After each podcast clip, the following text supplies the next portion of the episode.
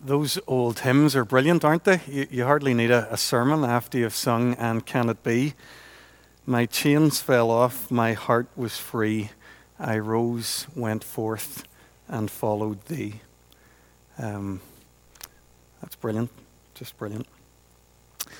Uh, Stephen's uh, led us wonderfully there. Um, he's used a phrase that we use at times like this about you know praying for, for me as I come to open God's Word. I, I can't do that.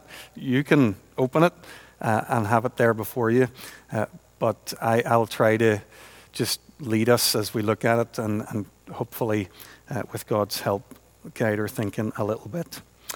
Um, do you remember Atonement, uh, the novel 2001, uh, Ian McEwan? If we pop it up there, uh, the photograph. Thanks, Paul.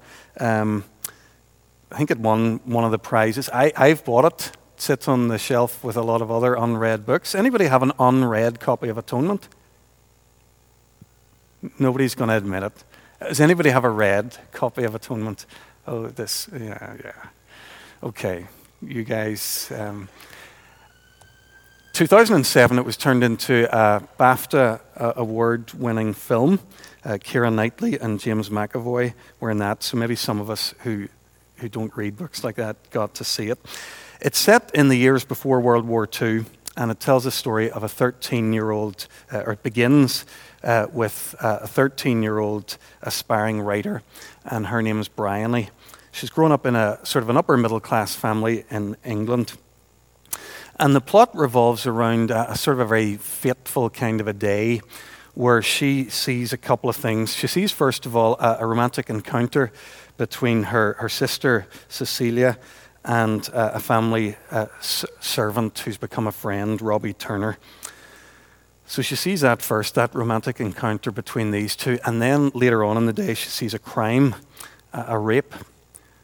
But in her mind, she confuses the two events with tragic consequences, uh, particularly for uh, Robbie, who ends up being imprisoned as, as, an innocent man.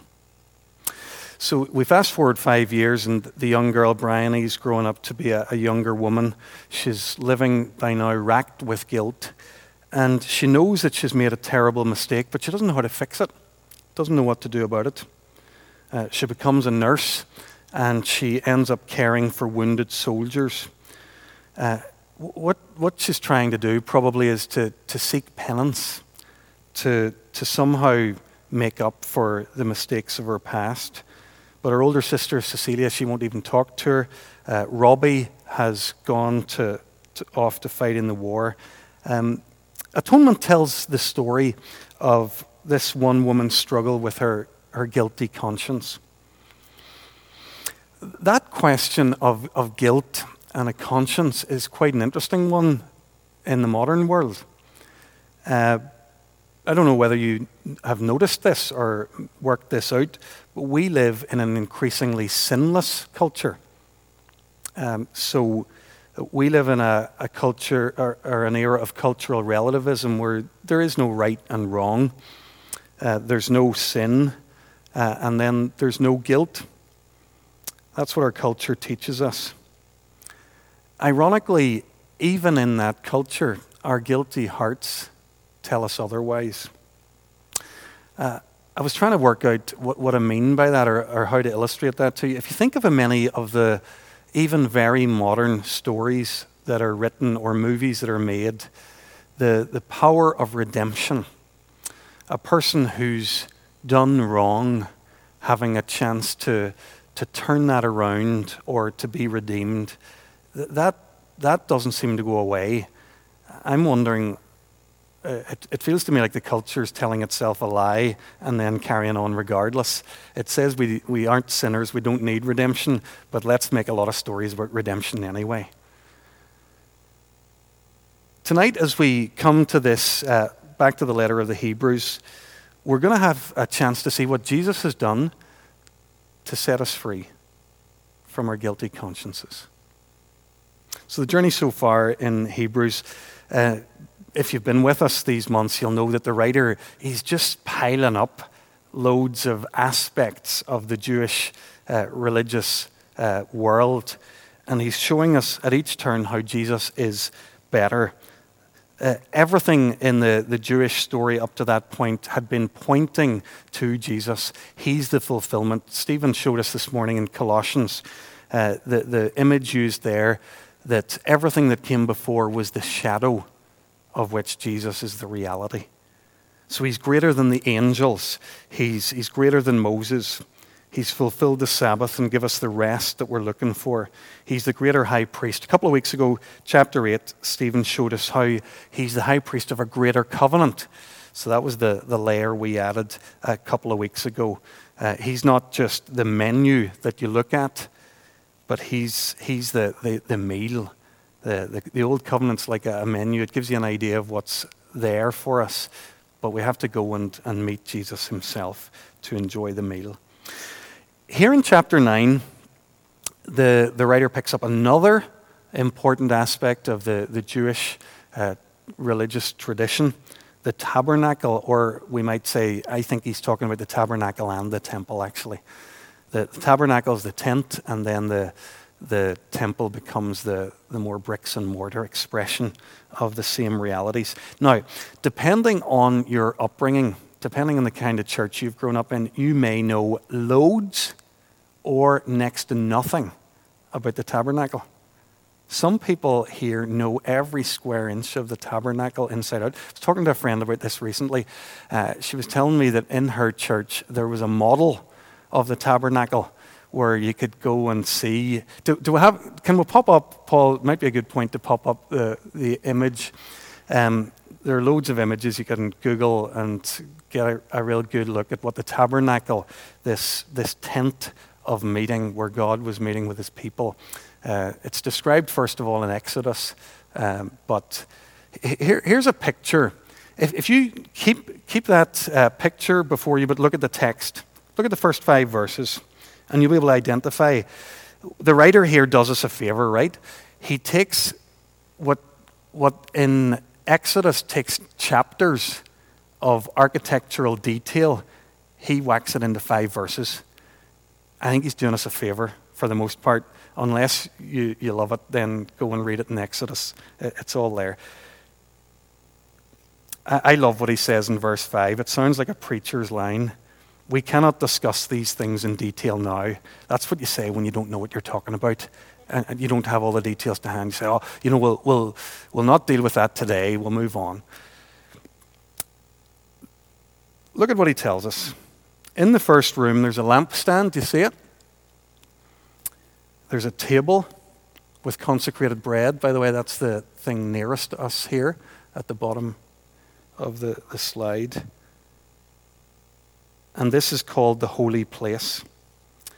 Behind the, second, behind the second curtain, there's a room called the most holy place, which has the golden altar of incense and the gold covered ark of the covenant. Actually, the image here, and when you read in Exodus, has only the Ark of the Covenant on the far side of the curtain.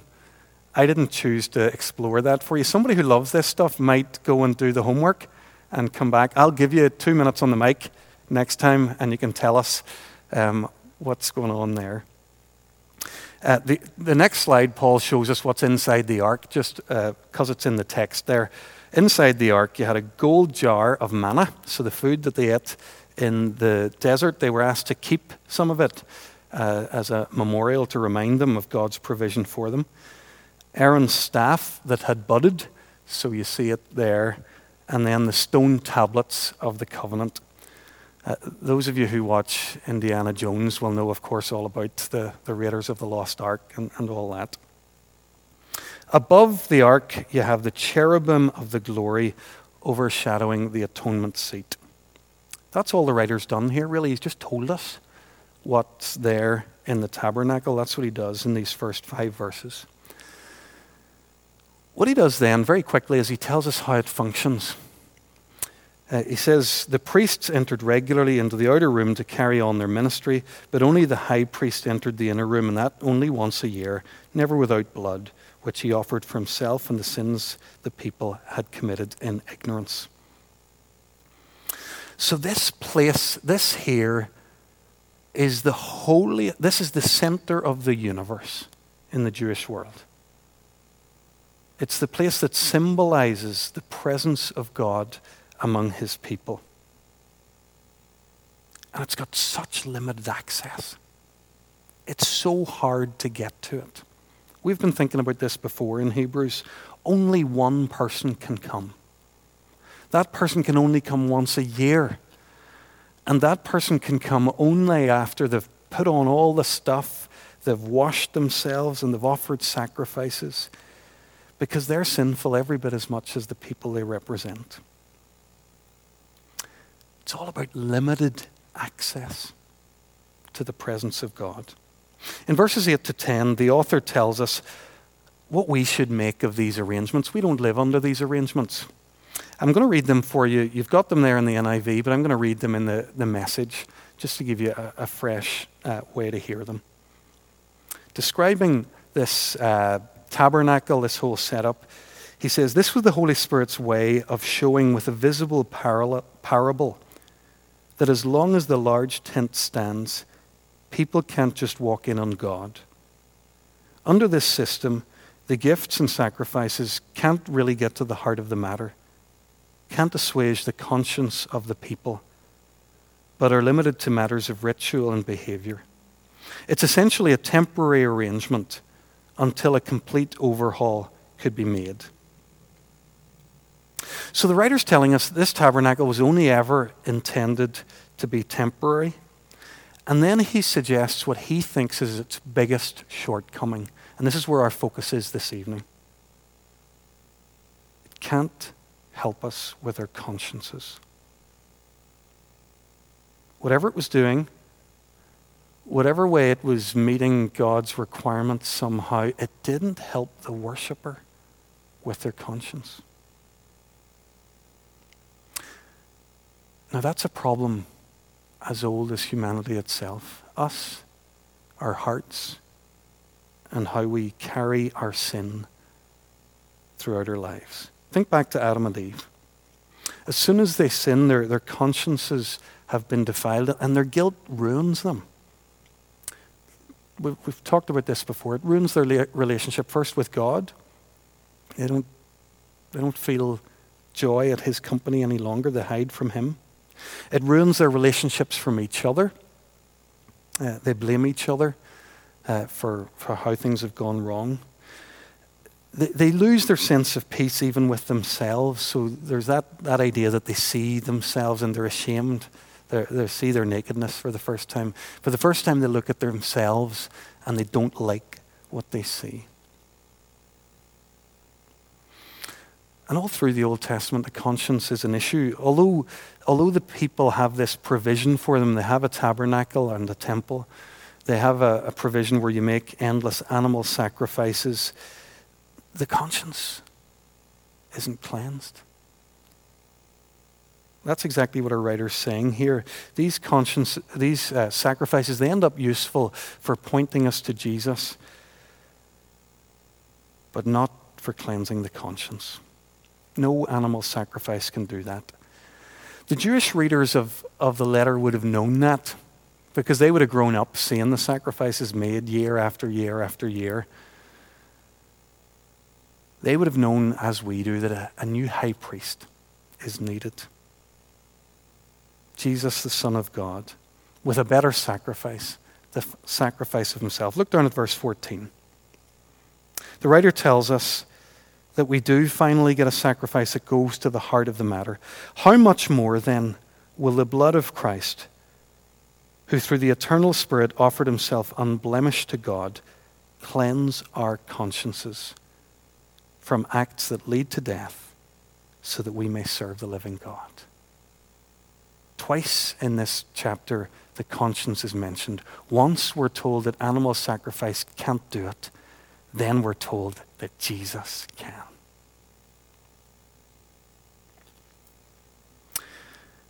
Jesus' death reaches back to cover all the sins of God's people in the times before he came.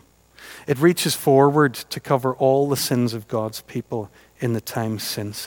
So here we are in our modern age, with all our, our science, our social media, our organ transplants, our genetic engineering, we, we're so modern and so able for so many things, but we still have this problem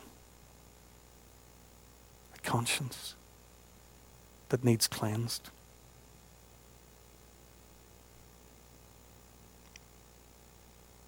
We can self harm ourselves. Maybe that's one of the reasons why people resort to self harm, some trouble they have with who they are. We can sacrifice our children in sacred rivers as, as people of some pagan cultures do to appease the gods. We can give millions to charity we can serve dinners to homeless people. We can perform a hundred different acts and, and make sure we Instagram them all for the world to see them. But the problem still remains.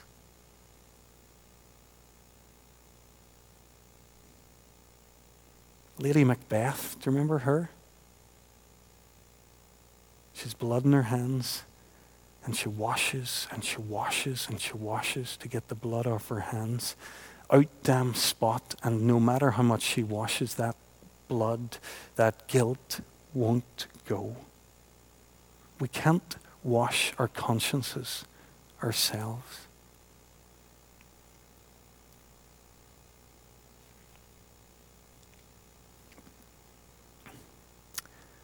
Our consciences in the Jewish world, there was a lot of stuff about what could make you unclean, you know, touching the wrong thing or um, eating the wrong food or whatever.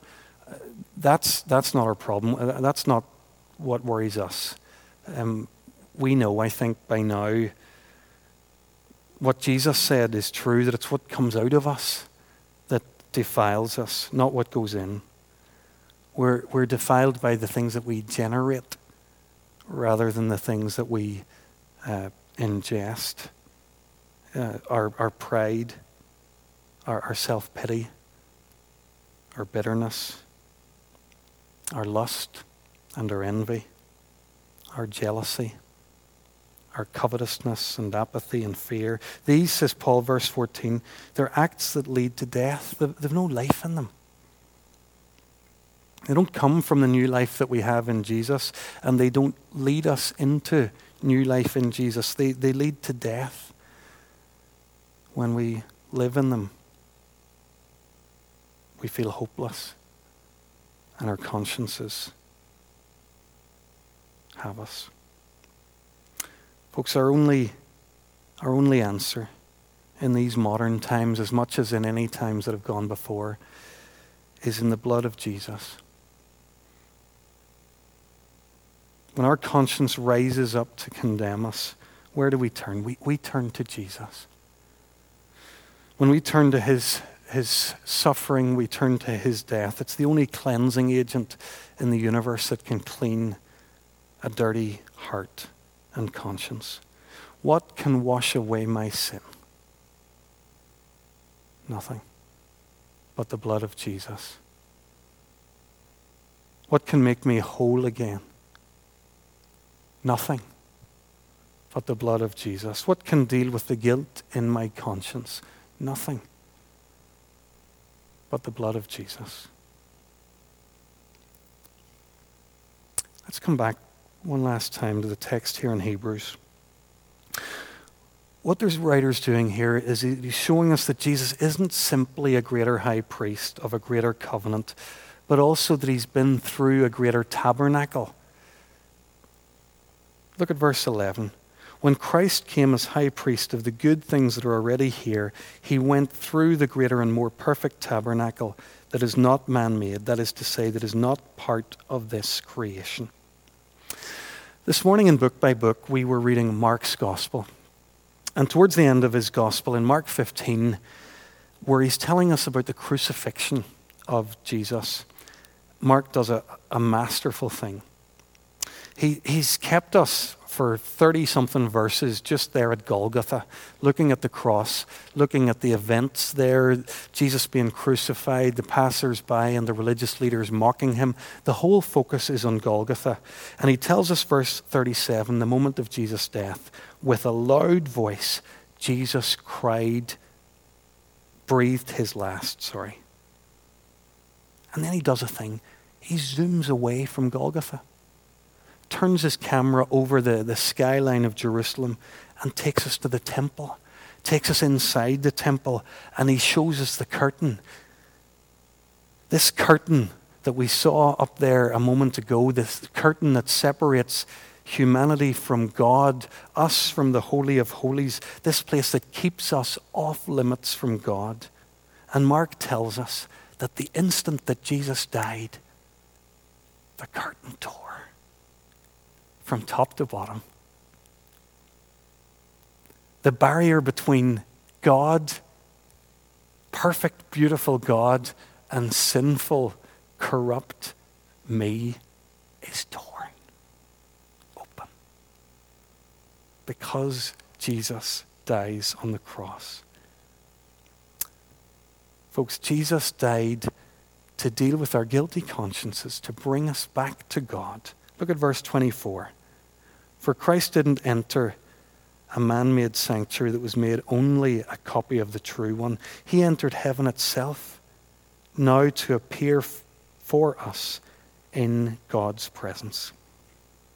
He's gone before us into the real presence of God, offering a real perfect sacrifice of himself. He's done that so that we can come back to God. Do you know the thing about a guilty conscience? It makes you want to stay away from people. It makes you want to not be there. Jesus tore the curtain so that we can come back. Our conscience is clean and we're welcome home. We started by talking about uh, the movie and the, the book Atonement. In the movie, uh, those of you who have both read the book and uh, watched the movie will know this.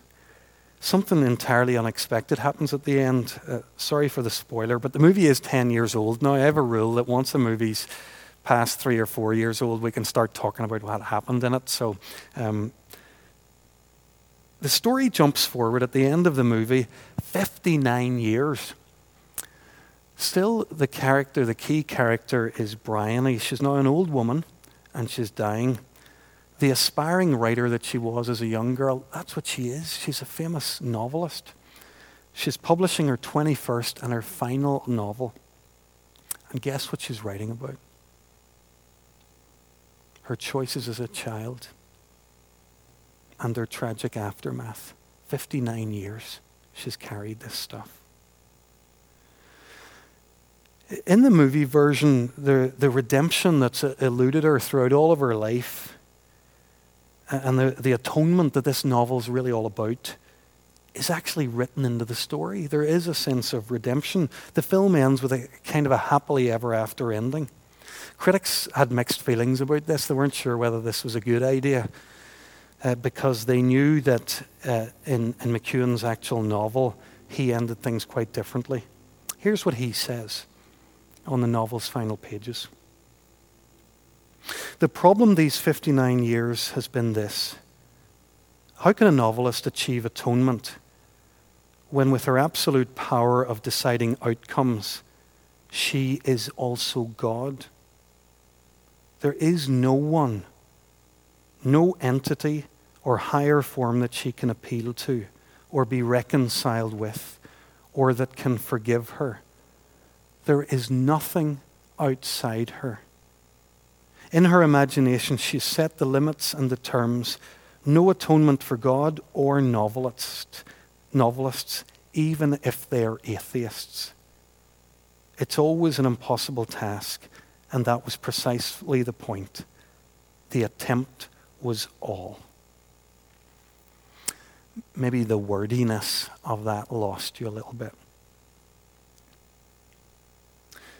McEwan leaves his reader with Briony, with a grim realization that without somebody beyond us, somebody bigger than us, there can be no atonement. We can yearn for it. Yes, says McEwan in his own atheistic worldview, the attempt is everything, but there's no atonement. No God, no atonement. We carry our guilt and our consciences with us to the grave.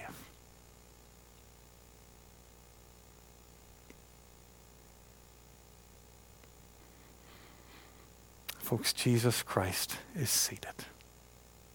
His work's done. We saw that a couple of weeks ago. He has atoned for your life, all of it, completely, and for mine. A writer says, verse 26, He's appeared once for all at the end of ages to do away with sin by the sacrifice of Himself. We can't undo our past. None of us. But Jesus is seated. We can't undo our past, but we don't have to be defined by it. Look again, one last time, verse 14. How much more then? will the blood of Christ cleanse our consciences so that we may serve the living God. Our consciences can be clear, fresh as a daisy, white as snow.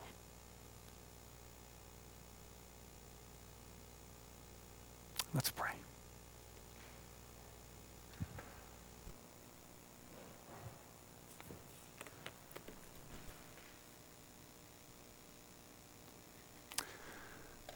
Uh, Lord, we, we know this truth that you forgive sin. Um, we repeat it often here as we tell the great story of the gospel, uh, as we remind ourselves of all that Jesus has done for us.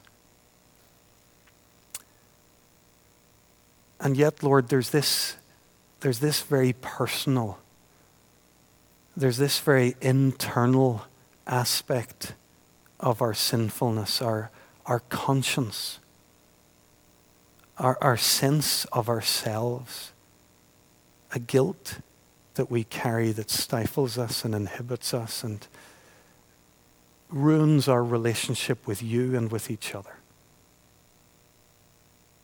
Thank you that Jesus' work on the cross wasn't limited to getting us some sort of legal acquittal but that it also included a, a washing, a deep wash, a deep rinse of our hearts. Lord, help us, each one of us. We all need this in different ways.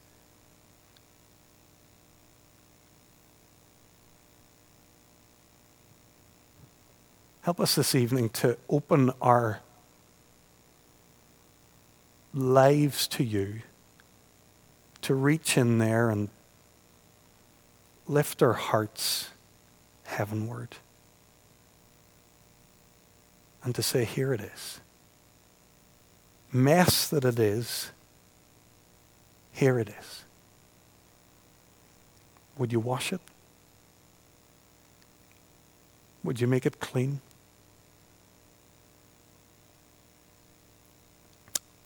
Lord, we thank you that your promise is that in the finished work of Jesus, you'll do just that.